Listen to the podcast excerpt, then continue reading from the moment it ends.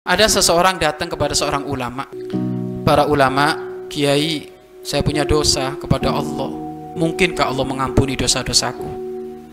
Kata sang ulama tersebut, kalau kamu benar-benar tobat akan diampuni oleh Allah. Benar? Akan diampuni. Allah Maha Pengampun, Allah Maha Pemurah. Allah Maha Pengampun, Allah Maha Pemurah. Maka mendengar kalimat itu, Allah Maha Pengampun, Maha Pemurah, maka wajahnya berbinar-binar, senang, bahagia. Maka dia langsung lari, banyak nangis pada Allah, tobat benar. Setelah tobat langsung balik lagi. Diampuni oleh Allah, diampuni. Benar diampuni oleh Allah, iya diampuni. Tapi tiba-tiba wajahnya berubah. Wajahnya berubah sambil dia teriak, sungguh aku malu kepada Allah. Tiba-tiba dia mati, dicabut nyawanya oleh Allah. Artinya apa?